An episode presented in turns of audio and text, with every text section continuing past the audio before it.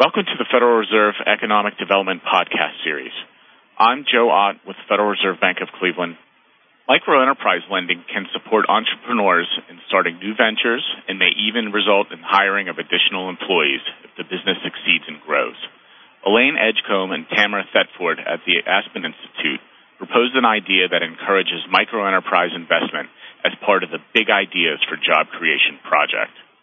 The project, sponsored by the Institute for Research on Labor and Employment at the University of California at Berkeley and supported by the Annie E. Casey Foundation, was a call to academics and economic development practitioners to design jobs programs for cities and states that would lead to net new job creation in one to three years.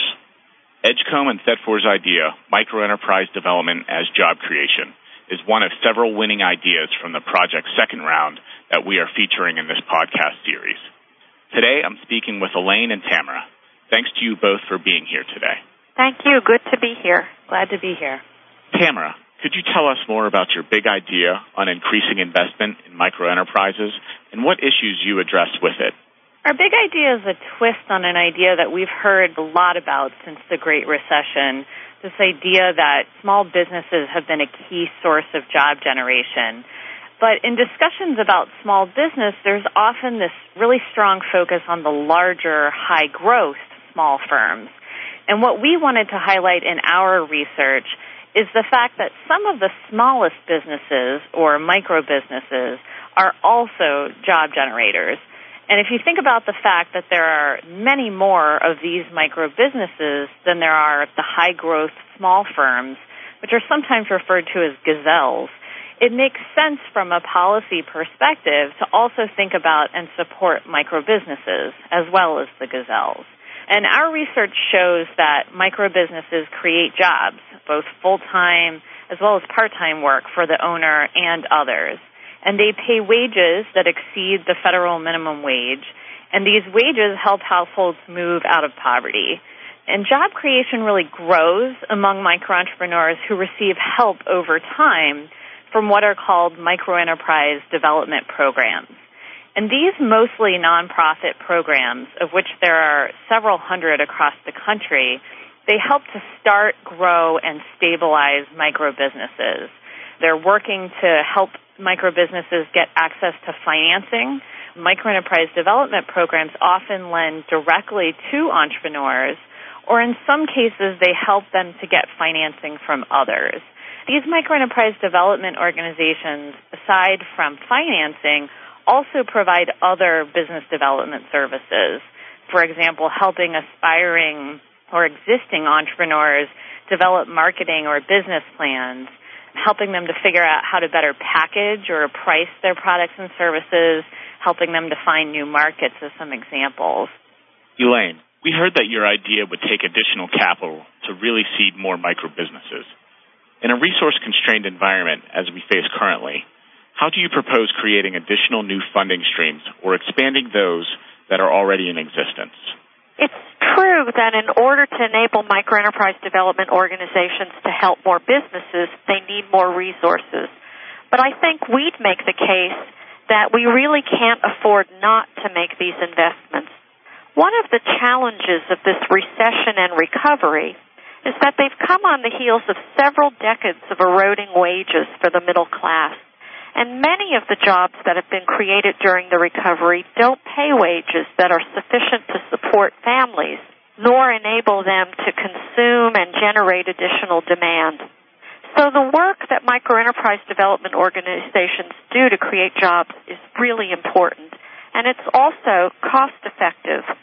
Our research estimated that the cost to support a micro business through the programs that we studied was between $6,300 and $6,600. And the cost to support a new job at one of these businesses was between $52 and $5,500. These costs compare very favorably to many other job creation strategies.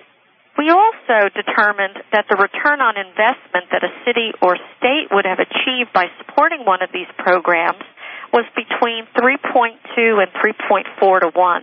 That is, for every dollar invested, they generated another $3.20 to $3.40 and that return was measured in terms of earnings to workers and the owners. And if we added other benefits like reductions in public assistance to people moving out of poverty or increased taxes paid by the businesses and workers, the return would have been even higher. So in our paper, we suggest four ways that cities and states could find resources to make these investments. First, they can tap the Community Development Block Grant Program, which provides a flexible source of financing for economic development activities. Secondly, cities could partner with private sector funders to build and grow programs in underserved communities.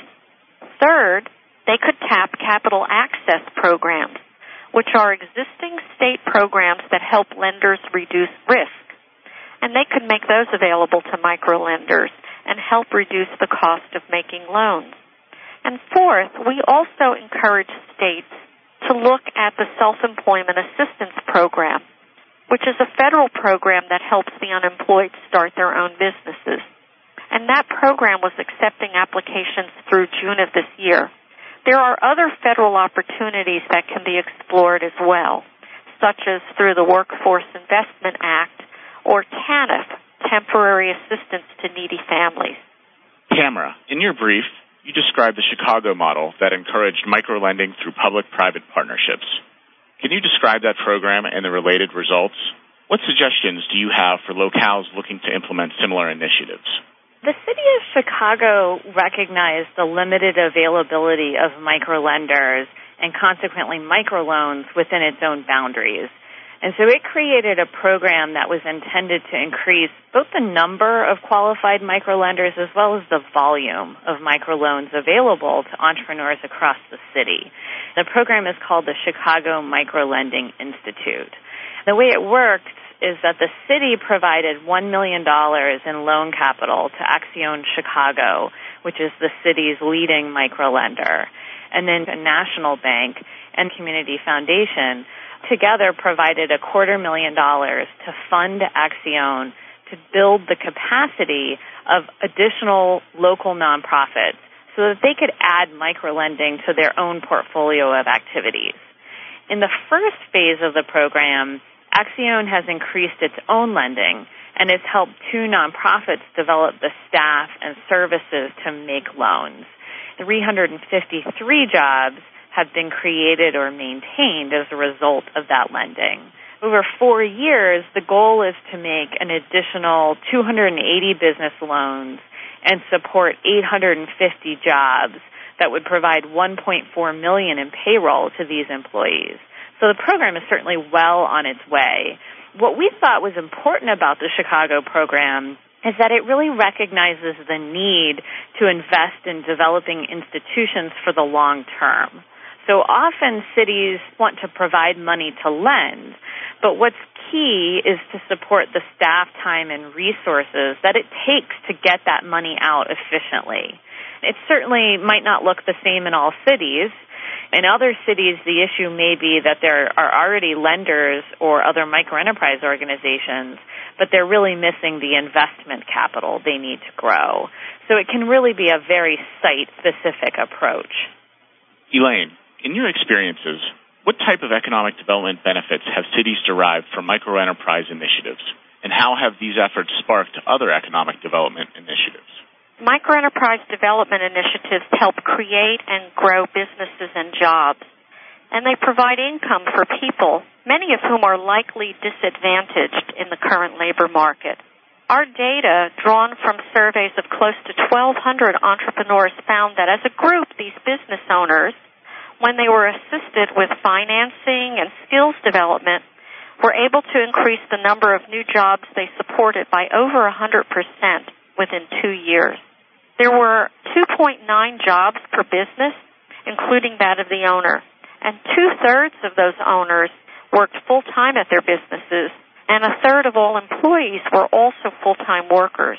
The businesses paid wages that exceeded the federal minimum wage, and for owners, wages were 53% higher than that minimum wage, and for workers, the median was 38% higher.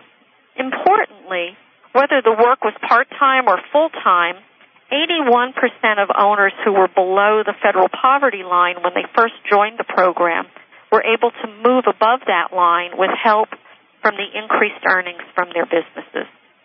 In addition, some studies have shown that workers in these businesses are also disadvantaged, just as the owners are disadvantaged entrepreneurs. And small businesses employ a larger share of employees on public assistance and a higher share of those with lower educational levels than larger firms. So, to the extent that cities and states are concerned with job creation for challenged individuals and communities, microenterprise development offers a reasonably cost effective option for moving those people into the labor market. Finally, some econometric studies have shown that the benefits go beyond that initial return of over three to one, which I mentioned earlier was the return on investment that we saw in our study. For example, a study of Opportunity Fund, a microlender based in San Francisco's Bay Area, found that every dollar it lent to local businesses between 1995 and 2010 generated nearly $2 in additional spending in the region. So $13.5 million in loans generated more than $22 million in annual economic activity. And of course, loan dollars can be recycled repeatedly to foster even more economic return over longer periods of time. This concludes our podcast. We've been speaking with Elaine Edgcomb and Tamara Thetford at the Aspen Institute. Plan to join us for the 2014 National Interagency Community Reinvestment Conference that will be held March 30th through April 2nd of next year in Chicago. The conference will feature discussions on innovations in community development policy and practice and CRA examination training. And it will also include the National Community Development Lending School. For more information, please visit the Federal Reserve Bank of San Francisco's website. For more podcasts on this topic and others, please visit the Atlanta Fed's website at www.frbatlanta.org. If you have comments or questions, please email us at podcast at frbatlanta.org. Thank you for listening.